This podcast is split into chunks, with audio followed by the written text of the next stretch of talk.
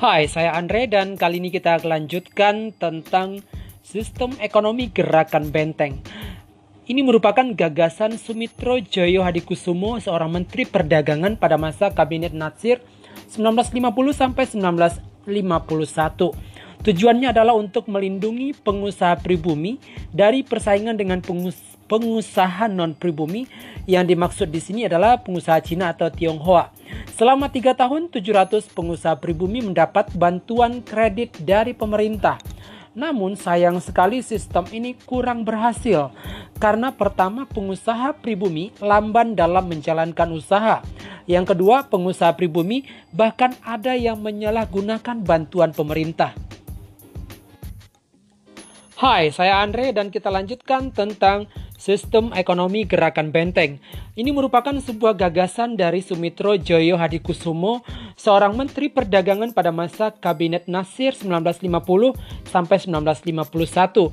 Tujuannya adalah untuk melindungi pengusaha pribumi dari persaingan dengan pengusaha non pribumi dan dalam hal ini adalah pengusaha Cina atau Tionghoa.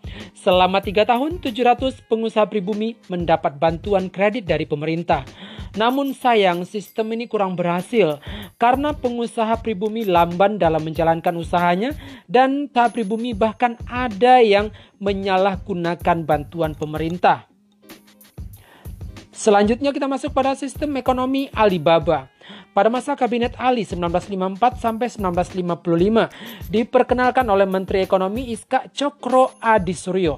Sistem Alibaba maksudnya adalah kerjasama ekonomi antara pengusaha pribumi disimbolkan dengan istilah Ali dan pengusaha Cina disimbolkan dengan istilah Baba. Nah, langkah-langkah dalam sistem ekonomi Alibaba adalah satu pengusaha asing harus memberi pelatihan kepada tenaga-tenaga bangsa Indonesia. Yang kedua, mendirikan perusahaan negara. Yang ketiga, menyediakan kredit bagi perusahaan swasta nasional. Yang keempat, melindungi perusahaan swasta nasional. Sistem ekonomi Alibaba mengalami kegagalan. Mengapa?